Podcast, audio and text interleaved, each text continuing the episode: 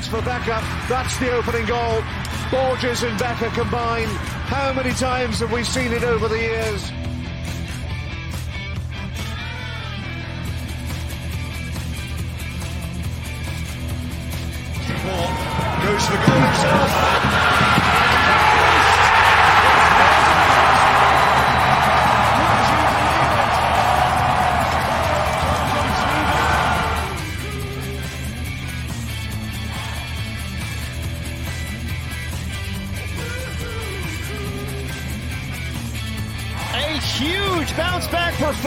From these Halifax Wanderers who have erupted in a goal scoring onslaught. Three in 66 minutes. Hello, everybody, and welcome to the Canadian Premier League Newsroom Show presented by Volkswagen. For the next hour or so, we will recap week 18 in the Canadian Premier League. And whether you're a long-time listener or a first-time listener, welcome to the greatest era in the Canadian Premier League history. Yes, it's a short history, but trust me, this is the greatest era. Parity continues to be a theme this season, but it isn't really down to anything like mediocrity at all. In fact, it is the very opposite. Rested teams, real quality on the field, fueled by top coaching, means we have a remarkably tight, t- tight league league table race, and of course, a race for the top five playoff spots. Remember, it's two trophies of equal meaning this season, and what a weekend we had as we look ahead to this. Uh, look, look past this weekend and look back at the weekend, what there was and the results. Valour FC three, Cavalry two another remarkable game on Friday night in the Canadian Premier League, and another example of leads being relinquished, a familiar theme in the 2023 Canadian Premier League. Halifax 3, Vancouver nil, Morelli with 2, and Ferrin with the goal. Uh, comfortable win for the Wanderers as they continue to really just insert their dominance at the Wanderers grounds in Nova Scotia. Forge 3, York 3. What a game this was on Saturday night. Kyle Becker started the scoring. Terran Campbell did what he does and scored against York. He got two. Uh, but Kevin Dos Santos, Brian Wright, and Mo Babouli played their part, getting a goal each for York United in a six goal thriller. And on Sunday, Atletico Ottawa continued their resurgence as Ollie Bassett does what Ollie Bassett does scores against Pacific, his former team. And that was enough to give them the 1 0 win. We start the show this week, though, on Vancouver Island, and we head to that game where Charlie O'Connor-Clarke was all over it for us. Pacific Charlie had a chance to extend their lead at the top of the table to five points following Cavalry and Forge dropping points. Uh, but they were unable to do it. This, in the end, was a classic smash and grab Athletic away performance. Pacific left frustrated again. Fair result. How would you score this in terms of the compelling rating? What did you like about it? Yeah, fair result indeed. I'm gonna give this one a seven, and I think compelling is a better word necessarily than than maybe entertaining, because I think there were other games in this weekend that were entertaining in terms of attacking play and goal scoring, but this was incredibly compelling and fascinating to watch because you watch Atletico Ottawa kind of do what they do best in many senses when they take the lead in the first half. They capitalize on an error, they punish a team for that, and then after that, they're free to just stay organized, stay compact on that really small, that smaller little pitch at Starlight Stadium. They're able to stay very organized in that four-five-one defensively, keep that wide bank and clog up, still clog up the midfield, and just make it so incredibly frustrating for Pacific to play mm. through them. And it, it just, it has to be demoralizing to concede the first goal against Atletico Ottawa, especially when you're playing in your own home building and you make a mistake like that, an uncharacteristic one of, of a heavy touch from Manny Aparicio. And you're one nil down going into halftime, and you know how much of a struggle it's going to be just to get back into the game because of how difficult Ottawa make it uh, just to to find any sort of space or, or to find you know any kind of route into the central channels into the half spaces because they will let you have the ball in a game like this but they will not let you have it where you want to have it. Exactly. Um, i think i know the answer to this question but um, one team only which team would you not like to be behind against yeah, yeah, it's it's it's Ottawa. I, I don't know, I, I don't know what you're supposed to do, especially if you're playing at Starlight Stadium, right? Like they will sit in that block, and, and I know a lot of people maybe don't like it, but I, it's very effective. It's incredibly effective for Ottawa, and it's not like they don't have to go and score goals as well to get themselves in that position. And exactly. it is very it's very impressive that they're able to do it so well, and the the commitment across the board from the 11 players that it takes uh, it gets to a point where you can beat a player one on one, but it's not really going to matter because somebody's going to be behind him, still blocking your path to the goal because of how in sync and, and well organized they are. It just has to be demoralizing. Yeah, they were they were relentless, a proper team effort without the ball. And as I alluded to, and you're right, nobody wants to go behind against this team because they're incredibly difficult to break down. Um, we'll talk more about Pacific in a second and their challenges with that. But this is this has been a role now for Atletico Ottawa. 16 points, I believe, in the last seven games. That's the most in the Canadian Premier League. Um, since they left this state, this same stadium at the end of June when they drew 2 2, they trailed Pacific at that time, Charlie, by 13 points. Mm-hmm. Um, that's six, seven weeks ago. It's now four. They're only four points back. I mean, they've made up nine points in less than two months. It's all clicking. Uh, what do you think's going right now? I mean, in, in many ways, it's a bit of a kind of return to, I mean, in, in some ways, return to basics, a return to what they know they're best at, a return to kind of playing to their own strengths and, and dictating the tempo and, and just the kind of layout of a game where if you play into Ottawa's hands, you're probably not going to beat them at their game, right? It seems like the way to beat them is to not let them do that, to play your game and to make the game wide open and to to have things going back and forth in the pitch being stretched. But if you let them do what they want to do, you just can't.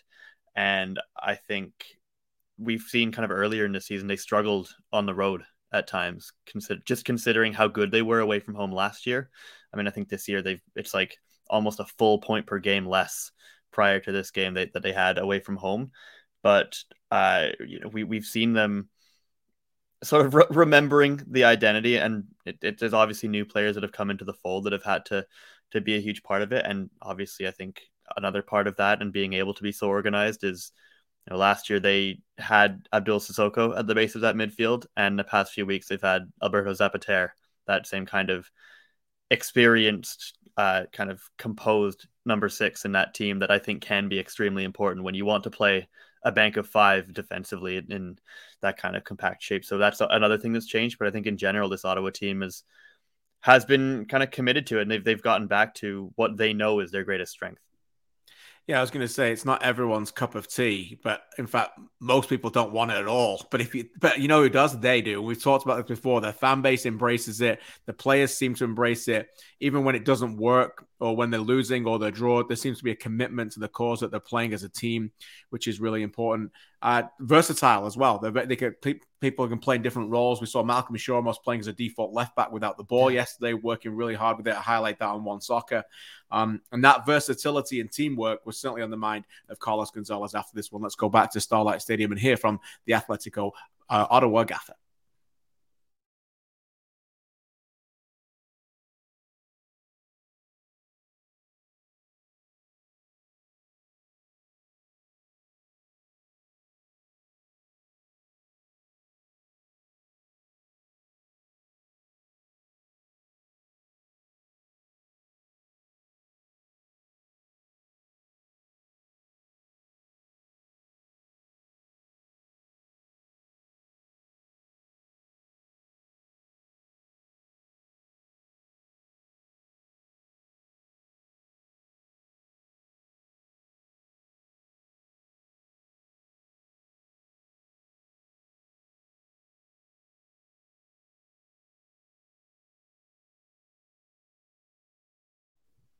Ilias Iliadis, of course, who played his first start for Atletico Ottawa in this game and was very good. That's who he was referring to there. He also referred to Tyr Walker. Uh, Charlie, uh, who made his first start, by the way, 19 year old, first professional start, had only played two games prior to that and one minute each time. I'm not sure if he's on this list of your next ones, but time for the list of your greats. Who stood out for you uh, in this one? And it was really above the rest. Yeah, I, I think maybe I'll start with Tyr Walker. I know we're going to go back and hear from him in a little bit, but for a 19 year old Ottawa native to come in and start his first game in a very difficult role with Diego Espejo suspended. He has to come in, come in at center back uh, and, and play that position. Um, he did incredibly well, I think, in this game. Obviously, you know, Pacific being a, a difficult attacking team to play against in your first professional start, they've got such talented players on on the wings and up front. Um, you know, for him to I, I, think really not set a foot wrong the entire game. I think he led the team in, in duels one. He uh, he had I think it was four or five four or five clearances in this game, uh, and and obviously I think it was clearly planned that he would only play the first 65 minutes of this game, uh, being a young player. Um, but he he really didn't do anything wrong. Uh, otherwise, on on Ottawa, Ollie Bassett continues to be Ollie Bassett uh, at this point for me. Probably, if the season ended today, I think he would definitely still be a finalist for Player of the Year again. Uh, he does what he does best in this game, where he is so dangerous on on that transition play. He jumps on the ball, he gets the footwork in, and he finishes at the near post. Um, you Malcolm, mentioned Malcolm Shaw as well, uh, playing a, a, difficult role for him, and I think Pacific were maybe we're going to get into them in a sec, but maybe better than uh, they're given credit for. I thought Cedric Toussaint was really good again in midfield. Um, he had a lot of good work to kind of break up some of those some of those attempted transitions and to try and spray it out to some forwards that maybe weren't doing enough with the ball, as James Merriman will say. But uh, I think, yeah, I think overall the story here is is Ottawa and, and their kind of young players that did very well in this very difficult game. Yeah, Nate Ingham was terrific as well. And you mentioned Bassett. We'll hear from Bassett later in the show. Uh, with more on reaction to this one, we'll go back to Starlight Stadium and hear from Tyr Walker, who was absolutely fantastic in his first professional start as a 19 year old player. Well, I've been training with Atletico for um, a while now. So even in training, I've been able to like sort of get acclimatized to the, the speed of play and stuff. Obviously, it's different playing in a competitive match, but um, I feel like I was prepared, ready. The coaches, staff, everyone gave me um, the confidence to play as well as the players. So I'm just happy to perform. He performed as well. He was absolutely fantastic and uh, very well spoken kid, and great to see him play there. And gets get will get a spot this week on the team of the week as well. What about Pacific, Charlie? Um, in fact, you know, before we hear from you, let's go back and listen to James Merriman, their head coach, who had some interesting thoughts on this one, uh, in particularly around the loss of Amer Didic, who picked up a knock in training on Friday. Here's the thoughts of Merriman after the 1 0 loss. To be honest, I, uh, I, I think we need to be happy with the way that the back four performed. I thought Paul Amedume was excellent. Um, I need to see the game again, but I don't think he made many mistakes. Uh, Cedric Toussaint was, was quite solid. George um, George Kunle, uh, Tommy. I don't think Amer was the missing piece today at, at all. Uh, for sure, we need to have more from our midfield, from our two eights, um, and our and our front three to start, and the forwards that came in. Uh, at the end of the day, we need to score goals to win games, and we've had too many games this season with you know 50 60% of the ball we have 10 to 15 to 20 shots and, and not enough goals today's zero pretty clear where James Merriman's attention is after this one. Charlie, is he right? And if so, um, you know, is it concerning a little bit? I think in 11 home games this season, they've scored more than one goal only twice. What do you yeah. think? I mean, he is right that Amer Didic's absence is not the reason that Pacific lost this game uh, by any stretch. And I think this is maybe the most frustrated we've seen James Merriman this year.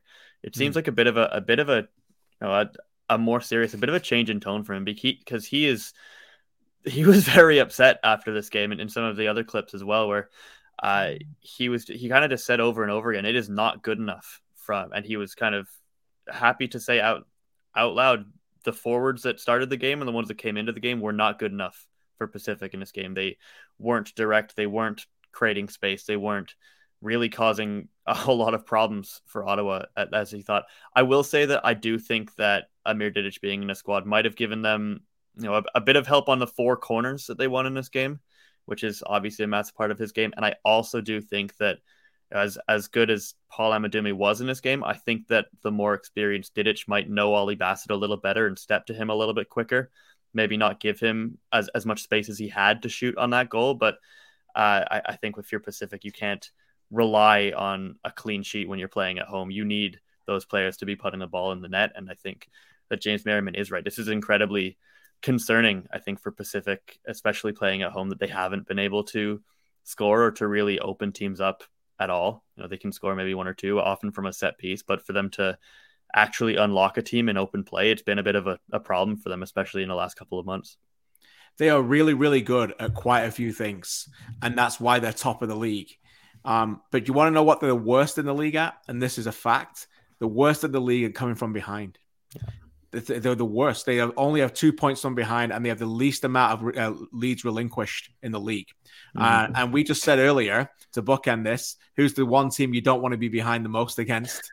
And that's Atletico Ottawa. So you so as soon as they went ahead, those of us watching the game, those of us broadcasting the game, knew that this was a major, major test for this team, and, and they were unable to do it. Uh, let's go back for final reaction, get some player reaction. Here's defender George Mukumbilwa.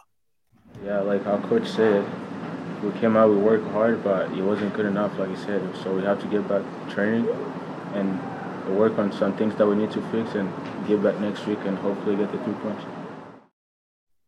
George talks about next week. Charlie, what's next for these two in a remarkably tight league that has suddenly got even more congested? Yeah, it stays close. It stays important. Ottawa on the road again. They're going to Winnipeg to play Valour on, I think, Friday night. Uh, and Pacific, they've got the big derby match. Uh, they're heading across the strait to play Vancouver FC in Langley in what I think they might start calling a must-win game for them. I think. I mean, last time they went there, they scored six goals, so maybe that's just uh, just what they need. But I think that is going to be a really, really important moment for this Pacific team to, you know, try and try and stake their claim to remain at the top of the table there. Yeah, absolutely. Uh, we'll get Alex Gangué-Ruzic on and Mitchell Tierney shortly to recap some of the other games. But Charlie, stay with me now, if you will, as you and I were also in the game on Saturday night in Hamilton. Another absolute thriller. Let's play the highlights because, boy, oh boy, there were many.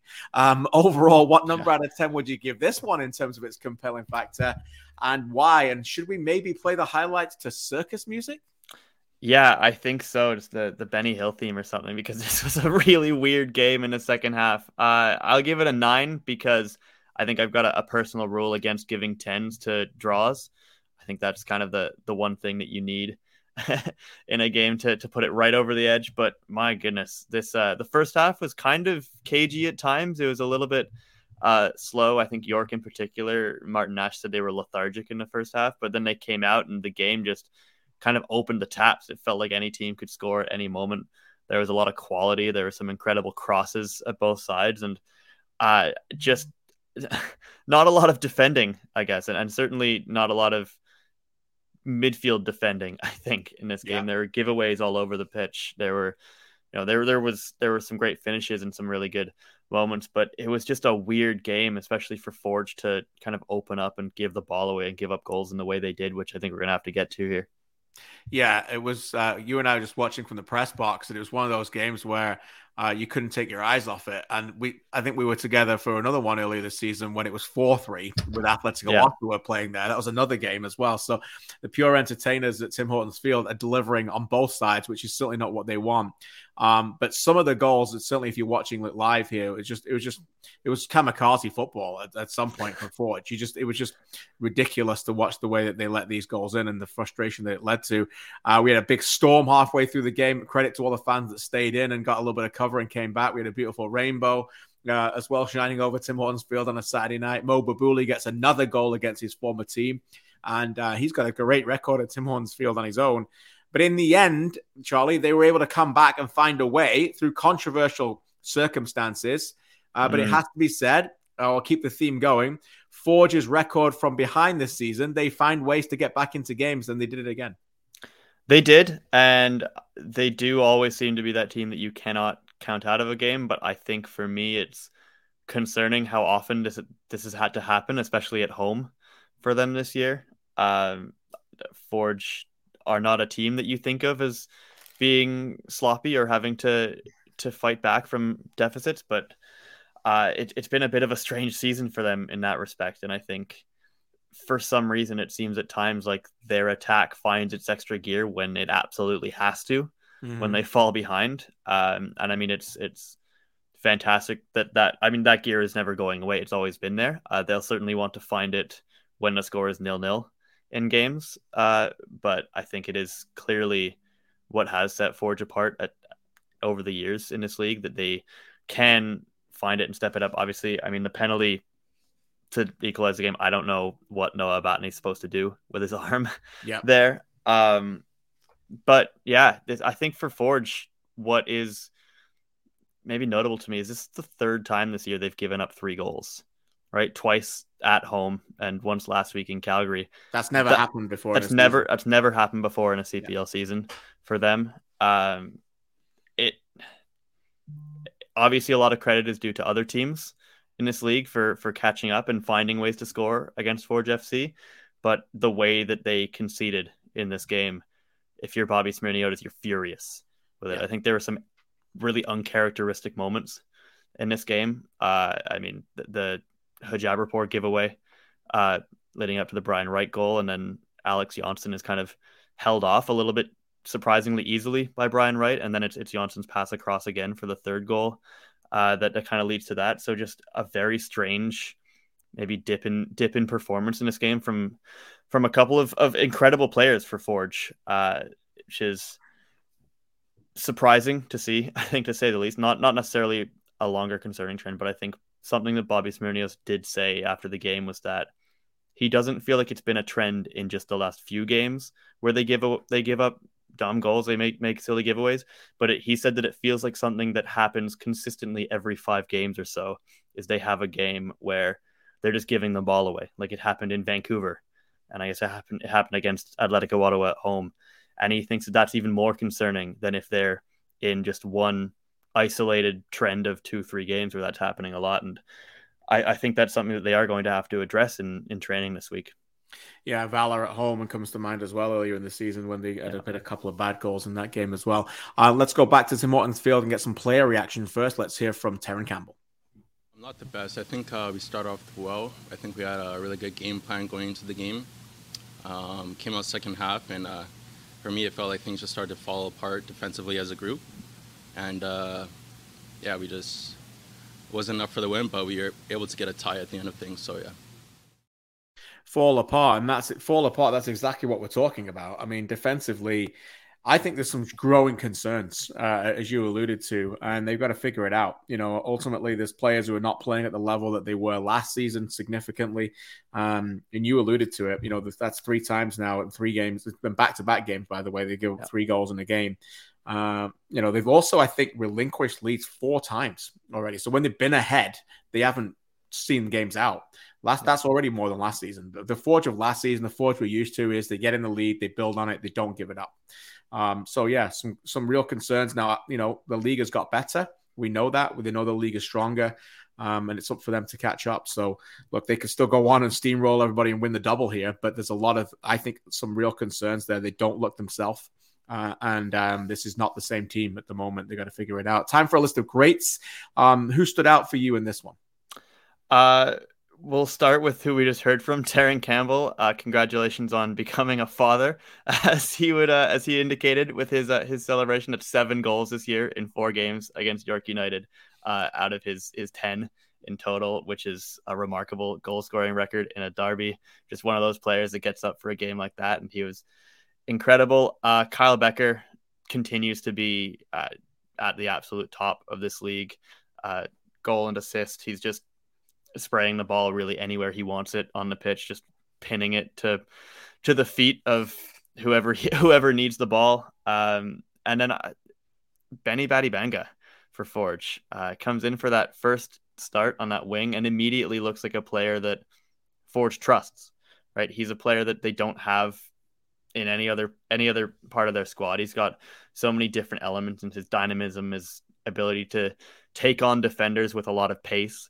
Uh, he went looking for the ball at times in this game, drifting off that left wing, dropping into midfield, interchanging with Kyle Becker a lot. There were times when Badibanga would be dropped into midfield and Becker was playing way out in the wing just because new guy wanted to get his feet on the ball. He wanted to get touches and get involved in the game. And he was just so dynamic and electrifying to kind of receive those passes and, and take guys on, try and beat defenders. Um, so I think that's that's the the three I'd pick out for Forge. York obviously getting a, an important point on the road though here, so they deserve some credit. Uh, I thought their double pivot was quite good. Brem Soumaoro and, and Jeremy Gagnon Lapare.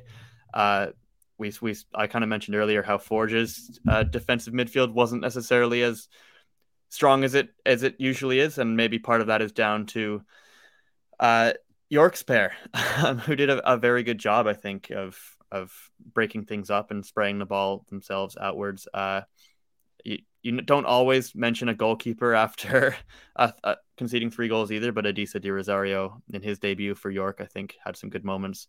Uh, unfortunate that he, he, stops the penalty and then Terran Campbell puts it in anyway. Tough but one. It, it's always tough when you see a keeper do that. I think I'm I think I'm on board with Adam Jenkins that the, the penalty taker shouldn't be allowed to touch the ball next after it's saved. but uh, but yeah, yeah, there were there were definitely some standouts across the board in this game. Yeah, there really was. Uh, Benny Badibanga almost made the team of the week this week, uh, but it was so many good players he missed out. Uh, we have our own Benny in our producer extraordinaire, Benedict Rhodes. Uh, and, you know, he's got some great nicknames, but uh, doesn't get any better than saying Benny Badibanga. Sorry, Benny. Uh, let's go back to Tim Hortons Field and hear from Bobby Smirniotis on his new Belgian recruit. He's an intelligent player. Not only is he technically gifted on the ball, but uh, he really knows how to move in, in space and in, the attack. And to be honest, he does a very good job in how he moves in spaces uh, defensively. But uh, you know, if you can have a guy like him and Becker uh, playing close together, I think that gives you a different dimension in, in the games, and it uh, gives something for for opponents to think about. Um, you know, a little bit more directness, uh, a little bit more of a player to to really go at some defenders and his combination play as well too. Like I said, you know, he's been in for a couple of weeks. He's adjusted very well or got in into it. You know, he comes from a, from a background of, of football that's quite similar to what we want to play, which always uh, which always helps. So I think he's uh, fit in well, and uh, you know, we expect him to be a guy that gives us a boost as we go into this final stretch of the season.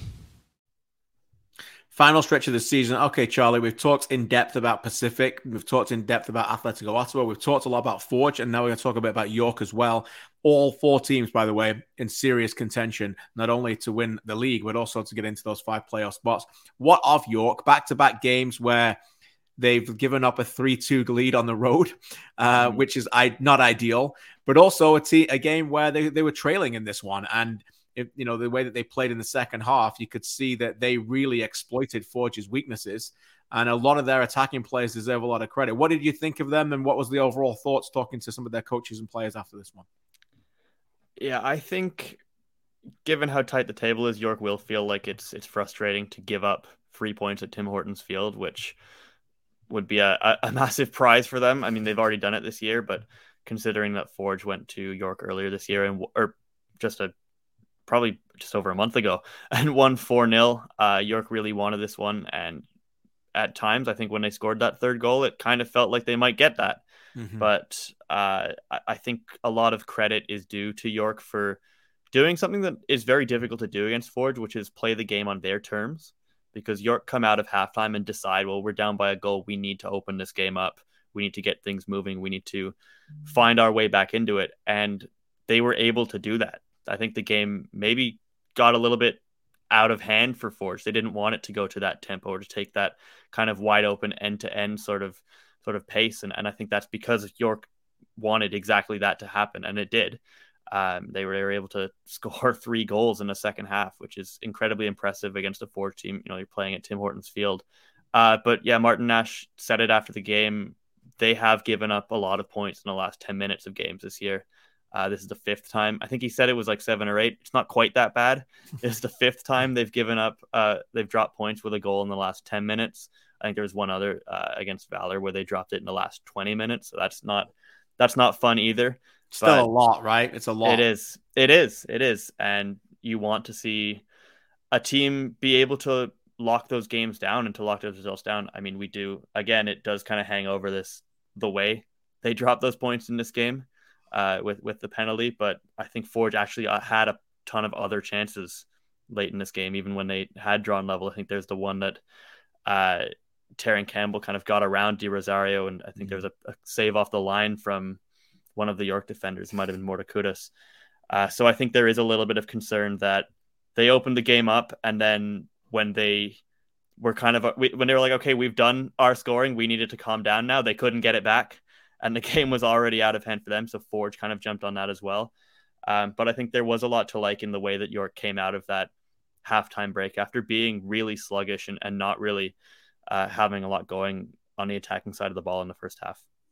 Yeah, let's go back and get some reaction from their coach. Here's Martin Nash. I was looking for more energy um, to get in their face a bit more. They had too much time in the ball first half. Um, and, you know, we had to let the game open up a bit to get back in it, I felt. So we got back in it and uh, you know, and I was impressed with the fight we had to, to go back and take the lead, get up 3 2. And, you know, I was saying, uh, talking to Mauro there at the end, I think it's seven games now in this season that we've given a goal away in the last 10 minutes that cost us points. So we got to find a way to grind these uh, results out. York are in the middle of a very difficult stretch. We talked about it. They got a point in Ottawa. They got a point in Hamilton. Next up, they go to Calgary to play Cavalry, who are definitely hurting after what happened to them. We'll get into that very shortly as well. Forge next week will host Halifax and what will be a great game on Saturday as well. Charlie, thanks so much for playing double duty this week as ever. We appreciate you. Keep up the great work. And of course, read Charlie's work at canpl.ca. Uh, finally, though, we head back to Tim Hortons Field, and I caught up with one of the key goal scorers for York United after this one. Kristian Jack alongside Mo Babouli after a six-goal thriller. Share the spoils, three three goals each. Uh, Post-game reaction is presented by Allstate. Mo, overall, what are your feelings on that one? Down and then up and then tied. Yeah, I mean, for us, uh, we came back. Um, we came back in the second half and we showed a lot of character, which we were obviously very proud of, and that's something we want to carry on for the rest of the season. Um, we felt hard done with a few calls, um, but I mean that's part of the game. The refereeing has been uh, up and down this year and just inconsistent. But we'll take what we can from it. We'll take the positives and we'll build on it.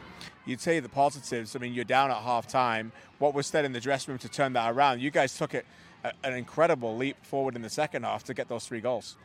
Yeah, I mean, we, we just said we got to be cleaner with the ball. We got to move the ball a little bit faster, and we got to come out with a little bit more energy, and that's what we did. We got to go early, and uh, you know, we just kept going forward from there. Um, even when we got conceded the second goal, we just kind of jumped back onto what we were on before and, and, and got the second one.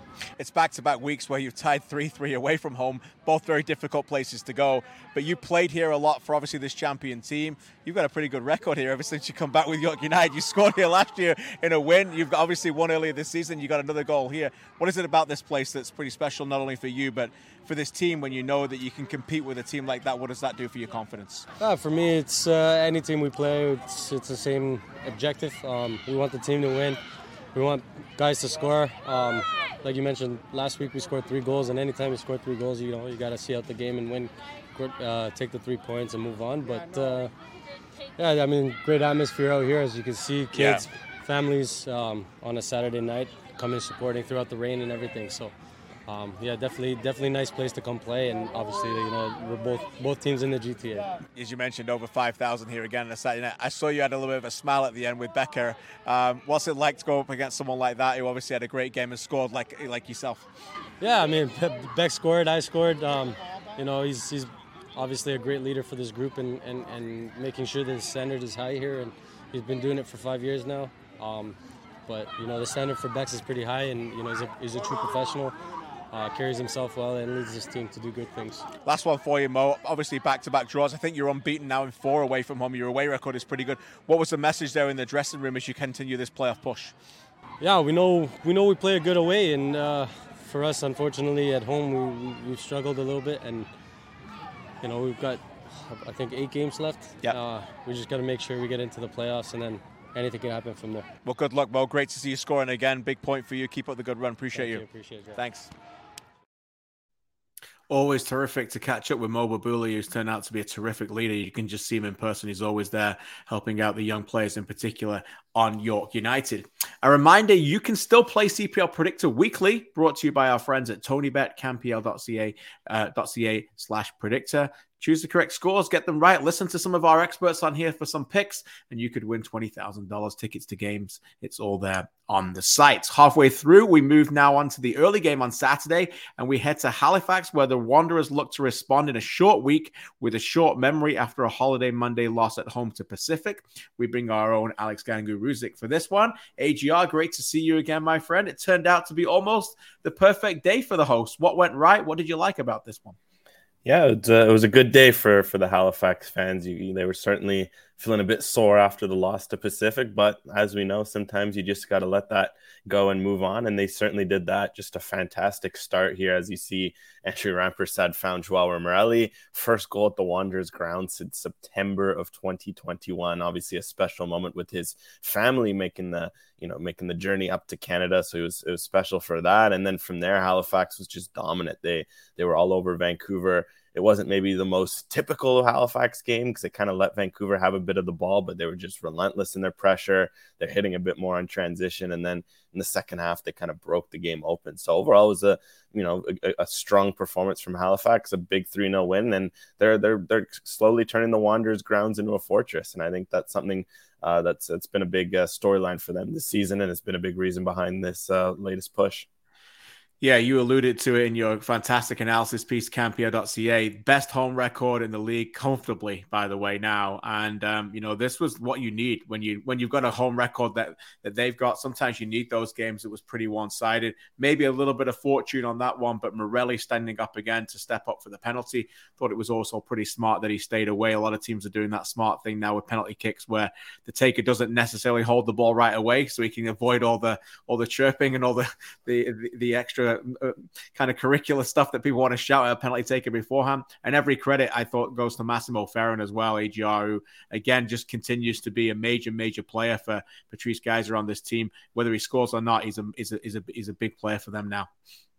Yeah, Ferrin's a fun one too because yeah, he's just he's so smart. I think that's the thing that stands out uh, for for a wide player. He might not be the quickest, he might not be you know, he's not going to have the most trickery in the league, but he just always gets himself in the good areas, like just a millimetered run, great finish, and, and that's just what he does. And there's a lot of players like that on this Halifax team. Uh, it's maybe one where, as a collection of individuals, uh, you know, other than maybe a few names, a lot of these players you won't really notice unless you keep an eye, but they just all work as key cogs in the system and they'll have their role to play. And I think that's that's part of the success, right? You kind of know what everyone does. Like you know what Callegari is, the heartbeat, you know uh, what Dan Nimick's doing, Yann Fillion, even Wesley Timoteos, uh, who I highlight in the analysis, has mm-hmm. played a huge role as of late. Ferrin, uh, it all you just every you look at every player in this roster, even someone like Daniel Henry has come in, he's played three games off the bench. You can already tell he has a role, and I think that's credit has to be given to Patrice Gheisar that th- this team is it's really a sum of its parts right now, and that's uh, in the most beautiful way in terms of the football they play and the results.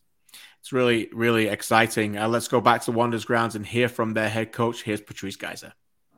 This is the cool game we love, and we have short week. So we talked about adversity, number one. We had a couple of goals, and one of our biggest goals is never lose two games in a row. You don't lose two games in a row in this league, you're going to make the playoffs. So that was big message this week. And then we wanted to rotate guys. We wanted to bring in some fresh legs. So Jordan Perruzza will start first, first start of the season. Um, Riley Ferrazzo, who was out last week, gets introduced to go back in the lineup. So we thought that the next thing would have been to adjust and bring some fresh legs, to bring some enthusiasm. And then, you know, the, the last one is, to be honest, I think Vancouver is actually a great team. I know they're at the bottom of the table, but they tied Valour. You look at the game before, you know, so close, even two, three games before that, but York only lost 2 1. So they're so close to be a good team. I mean, Diaz was the top uh, goal scorer in this league. Shaan Hundal, Batar, they're dangerous up front, so you can't take them lightly. So I think that for me, the really the focus was not even talk about the opponent and just say, hey, we didn't get the result we wanted. Let's bounce back, come out with hunger and energy. And I thought the guys ran their socks off then. He alluded to it, AGR. Last season's Wanderers lost back to back games five times. This year, none.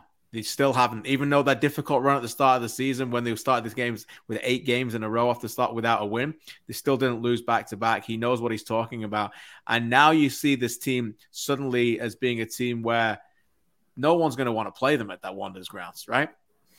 Oh, absolutely. I mean, you can see it. It's, uh, there's just everything going for them. I think it feels like they finally have taken advantage of the advantage of playing at home and, and there's a lot to like. I think, for example, the way they play, the grass there, it's one of those where if you train on turf all the time, you play on turf. It is a bit different to go on a bit of a longer grass. In Halifax, they train on that that, that surface a lot. They play on it. They know how it, it kind of works. And you got guys like Callegari who can play one two touch on that grass. You see sometimes away midfielders they come and they can't play one two touch because it's just mm-hmm. it's a different surface. It's a, an adjustment period then the crowd noise. They're you know they're doing a good job of of, of using that, and I think it's great to see because we've always seen Wanderers grounds as a potential fortress, but they just never really got the success at home, and it's great to see. Yeah, not only that they're winning at home, but like Patrice has said he wanted to do since day one, they're really starting to entertain at home. Like just look at the collection of goals they've scored there.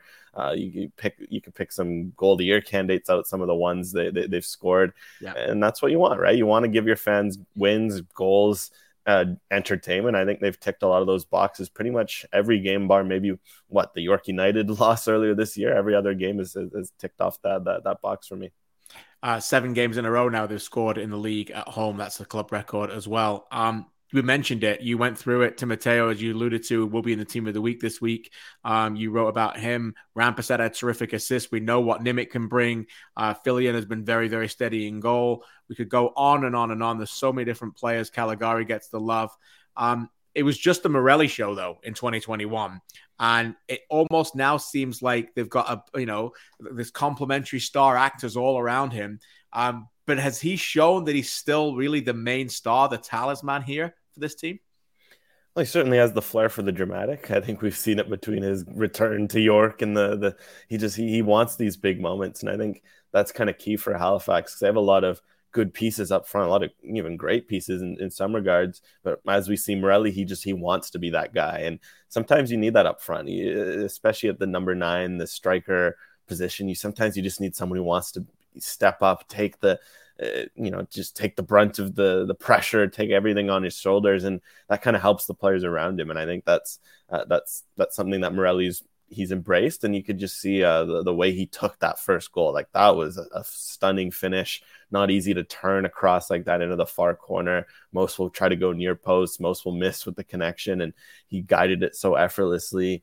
And you can just see the lift it's given to the players around him. It's giving a bit more space to to Ferrin because teams are starting to remember that oh yeah Morelli this guy's a he's an MVP he's looking like he's back to, to full health. You got to keep an eye on him. And yeah Ferrin's benefiting from it uh, when Theo Colon's been on the field, he's been benefiting from it. Aidan Daniels, uh, Jordan Perruzza was getting in some good pockets because everyone was so focused on Morelli. And that's perhaps what Halifax needed in the attack. Because as we've seen this year, it's been a bit of a score by committee thing. And that's not a bad approach. Pacific's done it to a very good success over on the other coast. Um, but they've just maybe wanted a guy to step up in those big moments. And so far in, in the recent weeks, Morelli looks like he's someone who has no problem doing that, as we know he does. Yeah, Joao's uh, young son and wife arrived in Halifax 48 hours before the game. He had the privilege of carrying him out before the match, and obviously it gave him some good luck as well. Let's go back and hear from the Brazilian Morelli after this one. I said it felt like the old days. Um, the crowd always helps us. Uh, so, I mean, it just felt great to, to start again. Um, our game plan worked out this time better. I mean, we had we had some ups and downs during, during the game, but the, the most important thing that we kept our focus. Uh, and it, we got an early goal too. That helped a lot. Um, but I mean, it feels great. It feels great to be on the score sheet and twice. We heard some coach reaction earlier from Patrice Gheisar, who was very complimentary of Vancouver. Let's hear from them now and their head coach. Here's Afshin Ghotbi. You go down a goal so early, I think it becomes very difficult to come back into this game. A lot of it has to do with obviously the players struggle with uh, uh, the travel, the time difference, and the natural grass. Uh, but again, no excuses. We should start better. We should be sharper. And I think when you're in a position we are as a team and things start wrong, it's very difficult psychologically as a team to recover. Uh, having said that, I felt that we had some really good opportunities to come back into the game. Even in the first half, we had some really good looks. We got into good positions. Uh, but unfortunately, uh, I think our players were too emotional and, and, lost their concentration already. And, and the final decision and the passes were um, missing the quality needed or the precision needed. AGR, is that a pretty fair assessment there from Afshin? I mean, they've only got two goals now in the last five games. Is that uh, I know you wrote about their offensive struggles. Is that expect expected, or with some of the talent there, should we see a little bit more from them? Yeah, it's a, it's a bit of a twofold one, I think, for sure, because certainly it's again we have to always remember it's an expansion team. Uh, sometimes just it's it's little things, and we've kind of you, you see it when you, you, you peel back the curtain. Sometimes it takes you know you got to learn a lot about these players, and because I think Patrice had a great quote about it on the other side or in that press conference. He's like, because you know, he keeps saying for him it's like an expansion team. He said on his end, it's about finding out who plays better home versus away, who plays better up front, who kind of fits in roles for each other, and that's also a process Vancouver is going for. Who who kind of fits in with each other. We saw you know, for weeks it was Mikhail Cantave was was in there. All of a sudden, the last few weeks he's been out. How do you get Hundal and Diaz to play off each other? Where does Batar fit in? They've been kind of answering all those questions. So yeah, it's one of those where you kind of have to figure out the combinations. But I, I think on the flip side, there is talent there, and I think that's it's surprising to see them struggle to this extent because. Mm Diaz, we know he can put the ball in the back of the net. He showed it in his first two games. Uh, perhaps maybe the rust has caught up to him a bit, a bit of that fatigue when you're getting back in a match rhythm, but he still can be dangerous. Shaan Hundal's getting in the dangerous areas. You'd think some of them would fall for him. Uh, you, Batar's been playing well lately, but you know he's been almost like playing well on an island at times. Like, can he, you know, find that link up with his teammates, those final moments? Um, so I think there's talent there. They just have to find a way to put it all together. And it, it's it's hard to describe because they're yeah again it's the talent and then even there's performances in there. I'm not looking at either of them and being like okay someone's playing bad but it kind of feels like they're all on different lines. Like it just feels like that chemistry that connection it's it's not quite there yet and of course that'll, that'll take time but uh, i'm surprised especially the, the last surprise was that they actually scored a fair amount of goals to start the season. It wasn't you know regular but they had i think it was you know around 10 goals in their first 13 games uh, something you know, certainly uh, that was before Diaz, before Cantave, before all these guys. You'd think they'd come in and, and, help bring that to a further level, and that's been the surprise. But I guess it shows sometimes it's not as easy as plucking a couple good players and be like, okay, go score. You have to figure out the combinations, you have to figure out the chemistry and all that. Yeah, it almost feels like they restarted again, you know, with a lot of new additions coming in and uh, almost like, uh, you know, they've, they've almost uh, made adjustments and thought, you know, we don't want to continue with these kind of players and then continue to move forward. And hopefully they'll be the beneficiaries of that later in the season. Um, what's next for these two? Mouthwatering clash at Tim Hortons Field as Halifax go on the road to Hamilton to take on Forge.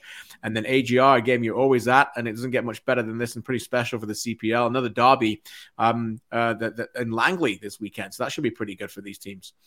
Yeah, it should be a good, uh, another great weekend. I mean, Halifax Forge, it's a big one for the table. You just look at how tight it is.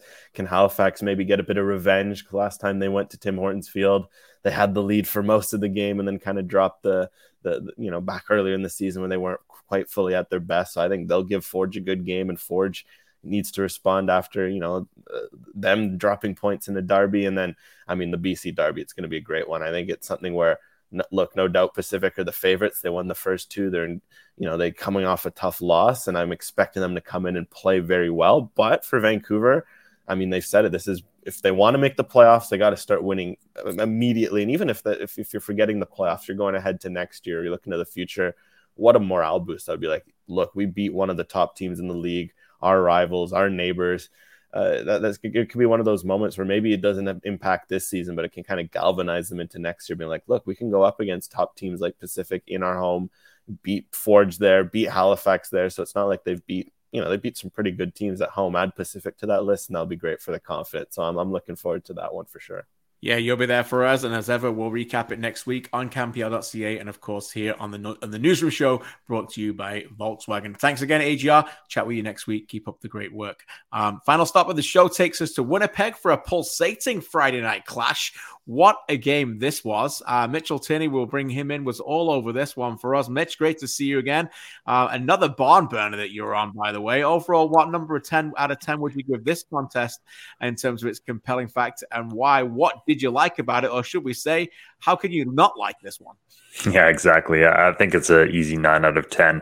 Um, for the first 50 minutes, you know, I'm pretty much ready to write the William Akio's triumphant return to IG Field headline, you know, after he scores just the, the eighth and then uh, 48th minute coming out of the, the halftime break there. But uh, critically, Valour, they scored just three minutes after Akio's second goal and kind of ride the momentum from there uh, to a 3 2 victory maybe not as impactful a result uh, in the table as I'm sure they would have hoped, considering what happened elsewhere th- this past weekend. But from an emotional standpoint, you know, a real opportunity to be a rallying point for this this Valour side, and a, a match where I think as things are progressing in the season and things are getting so tight in the table and these matches matter more and teams are playing each other for the third and or fourth time you know we'd almost expect them to be a little more cagey but we're, we're getting the opposite a little bit. There's been so many goals the past few weekends, and this was another match that uh, was kind of an example of that.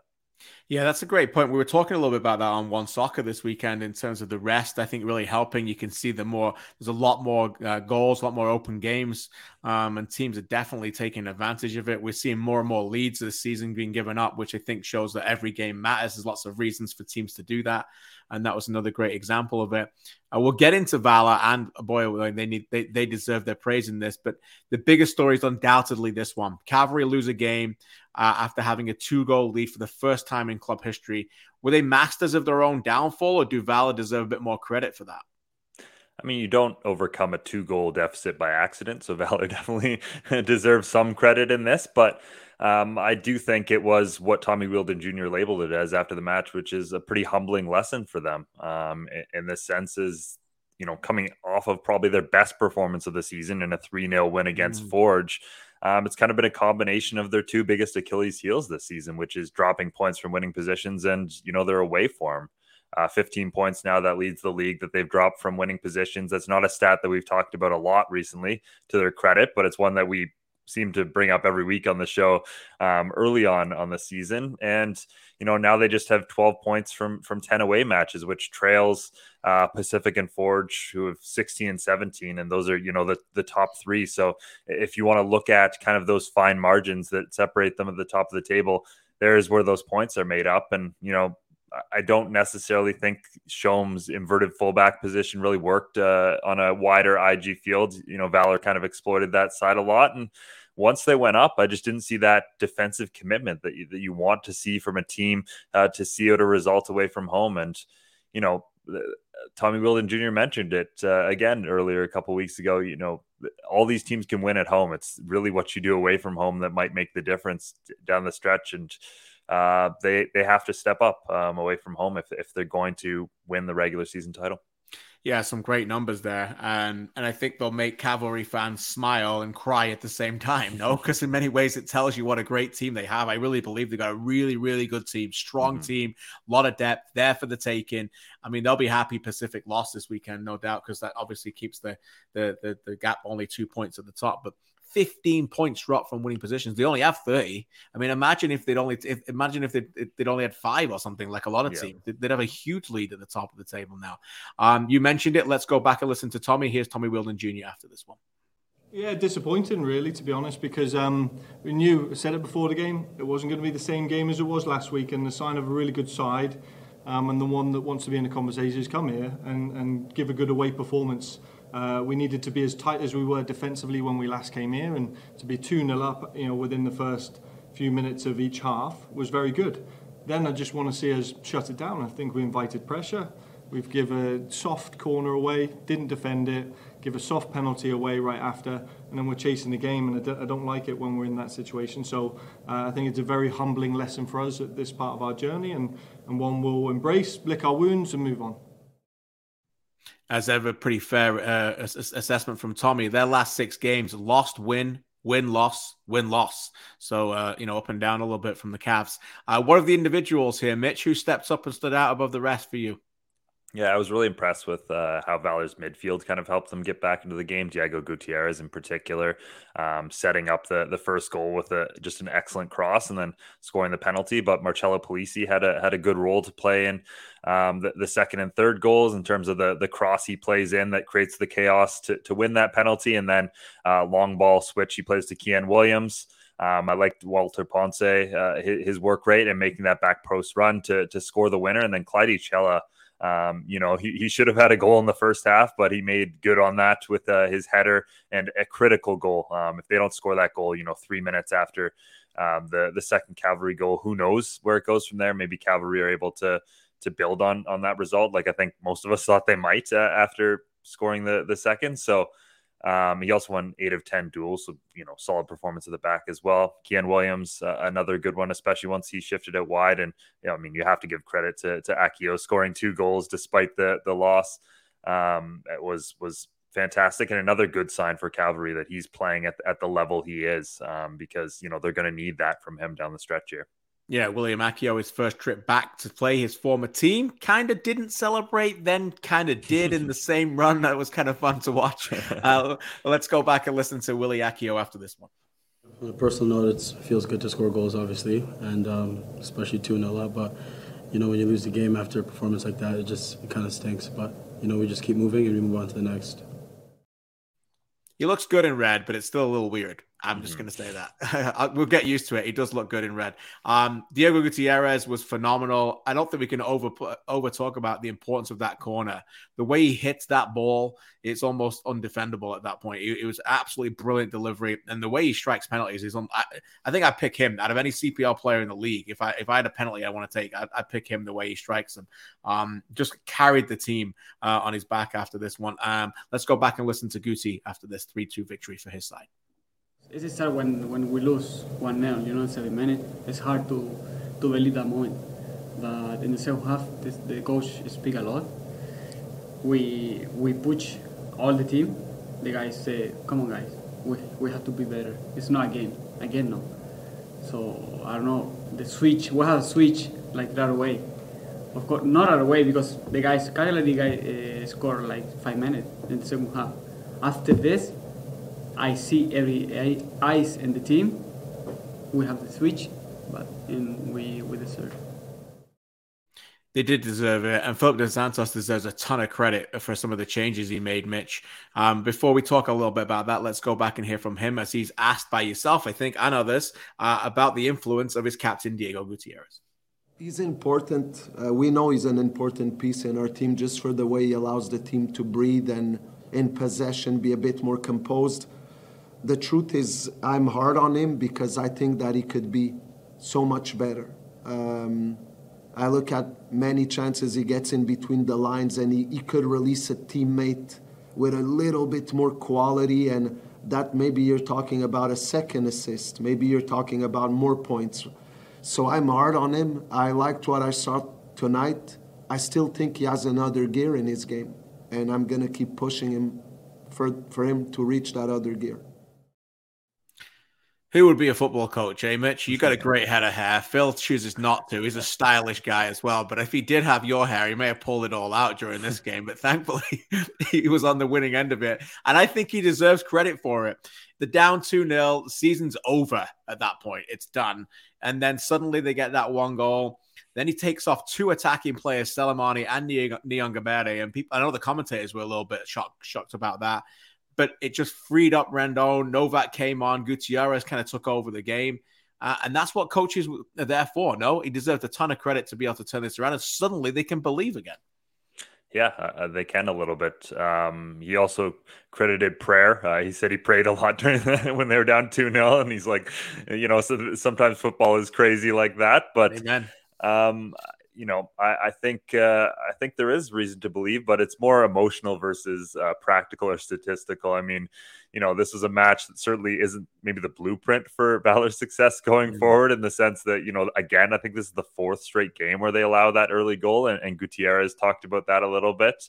Um, but at the same time, when you're able to come back from from two 0 down, um, and given they hadn't scored three goals in a match all season, I don't believe like that is that's a massive accomplishment um, and and they seem to to believe as well. And I liked how direct and decisive they were, especially like you said. Once those substitutions came on, as good as Pacifique Niyongabire is, sometimes he can get caught up. You know, he can get the ball caught in his feet a little bit, and and maybe not go straight at goal in the same way that that some of the other Valour attackers do. So uh, I thought that was pretty important and you know pretty crucial for them. Uh, they've lead the league in draws this season with eight, and so to come back to overcome that two goal deficit, not just to get a tie, but to get three points. I think that's that's bigger than anything. And obviously, the, the math takes some of the fun out of it, as is the universal truth of, of life, I think. Um, but uh, they're still where they started the weekend, eight points out, and they need wins because that's the the first tiebreaker. Something that uh, I think is really worth mentioning as as we start to get into a lot of that tiebreaker talk. But um, I think at, at, the end of the day, an, an emotional uh, victory for them and, and one that could become a rallying point. Yeah, um, ultimately they got to take care of what they can take care of, right? Mm-hmm. Or, or, you know, what will you know that they they will be very excited by the fact that they got that victory. Look, if they don't get enough points in the end, then that will be will be. But they can't. The, the last thing they'll want to see is just after season just collapse on them and just become irrelevant. Mm-hmm. Um, what's next for these two is two home games. Cavalry return home to play York on Sunday, Friday night again in Winnipeg, as Atlético Ottawa have a short trip uh, this week, a short a short week this week after playing on Sunday, Vancouver Island. Mitch, stay with me. Let's take a look at the CPL standings and. Do you want to frame it, Mitch? I mean, this is pretty beautiful for us neutrals, no?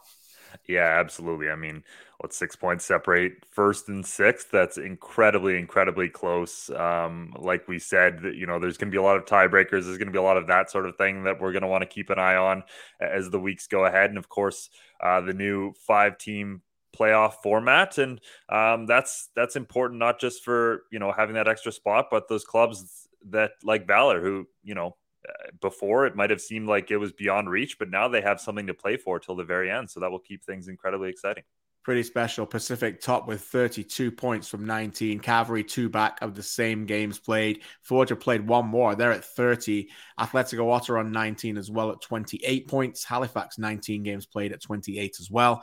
York have played one more with 20 and at 26. Still clinging on. Valour on 20 points from 19. And Vancouver still have nine games to play. Not too far away on 14 points as well. Let's take a look at week 19 ahead. Four games on three days again, starting on Friday night. Valour against Atlético Ottawa on Friday night, 7 p.m. local. That should be a pretty big one as well. And Valour, we know, have momentum. And when they have momentum at home, they can be dangerous. On Saturday, a double header starts at 1 o'clock local with the BC Derby, the TonyBet match of the week. Forge against Halifax is a great one on Saturday night, and Cavalry against York on Sunday. Mitch, a quick one for you. If you could pick one out, which is the one that's essential viewing? Ooh, I think I'll go Forge versus Halifax. Just the way both those clubs are playing, that'll be a big match for Halifax in terms of you know just wanting to to beat Forge. So I'll go with that one that will be a pretty good one as well. And I think you're on Cavalry York next week for us as well, which is also going to be a really, really big game for both teams. Um, as we keep talking about every single week.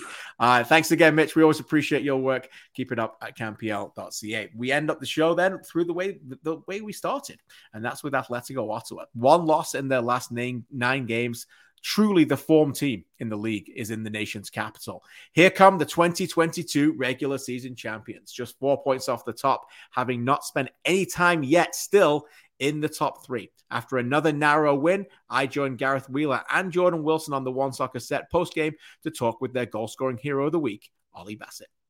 Ottawa. Let's bring in our Gatorade performer of the match. Congratulations. He was your match winner today as well. Ollie Bassett gets to chime in with us again. Uh, Ollie, congrats on the Gatorade performer of the game as well as the win today. I saw this, you putting your hands up to your ear. Was it something that Kristian Jack said to you when he interviewed you last week, or was there something else going on there? Um, no. um, no, you know, I play against my former team. um, you know, I always get a bit of stick when I come here, so yeah, it's just a kind of a common theme now that um, you know, if I score, I uh, I tend to give a little bit back. Thanks, Ollie. I know you've always got my back. Uh, let's talk. let, us talk about your team. You've got their back. Uh, this was a proper team effort, no doubt about it. What did you think playing in it and watching the last 10 minutes? What did you think of your team performance? Yeah, I thought it was it was very good. I think first half um, we kind of dropped an extra midfielder um, in the build out to try and give us you know a little bit more control of the game. Um, and then second half, you know, we always knew we were going to be under pressure, um, especially after going one 0 up, and you know we kind of do what we do best, and that's um, defend and and you know be hard to beat. Um, and I think I just want to say I think Tyr. Tyr Walker played the first, you know, 60, 65 minutes. Um, it's his first professional start. Um, and I think it's probably as good of a performance, you know, as a, as a professional star that I've ever been a part of. So I thought he was unbelievable um, for the time that he was on the pitch. Um, yeah, I want to give full credit to him because he's worked extremely hard, um, you know, ever since he's been with us uh, for the last 12 months. And yeah, he's come on leaps and bounds, and you know, I'm, I'm very, very happy for him. Ollie, a true leader to give mention to, to the young buck and the 19-year-old. Yes. I thought Tyr had a great performance as well. With you, you have eight goals now. You had eight last season. Is the golden boot, is, is that on the horizon for you? Because it looks like you're cruising. Even a game where you just keep the ball ticking, you somehow find a way to score. Are you knocking on that door and trying to get Terran Campbell? well, he got another one yesterday, so I think I was three behind him before tonight, um, or today, sorry. But yeah, I think I just take every game as it comes. Um, you know, I think when you start scoring, you know, consistently, you you go into every game kind of confident that if you get you know one or two chances, you can uh, you can put it in the back of the net. And you know, I just tried to take advantage of maybe a little, you know, lapse in concentration from them and yeah, I was lucky enough to, to get on the end of that one and, and put it in. Ollie, your team is on an absolute roll. I thought last week was a character point that you came away with, coming from behind twice in that game to play to a 3 3. This game completely different, but once again, a game that you were in control over. The table is incredibly tight. Four points separate you from the top of the table. Do you feel like that's within touching distance, that that is achievable to go on and win the regular season once again? Yeah, yeah, I do. I think so. I think today was, you know, important that we came away with three points, um, just because, you know, of how how big the gap would have been if, if they'd have beat us or, or we'd have only took a point. Um, you know, I think they say it's a six-pointer, and yeah, I think today was a was a big six-pointer, and it gives us, you know, kind of momentum now for for the rest of the season. You know, I think that the table's extremely tight. Um, you know, we always say you're only kind of two wins off top and, and two losses, you know, out of the playoffs. So, yeah, we'll keep working and, and keep doing what we do and you know, fingers crossed by the end of the year, um, we're, we're up there again. Well done, Ollie. Congratulations. Uh, good work to you and the team. Absolute class. Uh, almost as classy as Bassett's Allsorts. Almost. Yes, almost as classy. Go some licorice, pal. yeah, thank you. Thanks, KJ. Thanks, guys.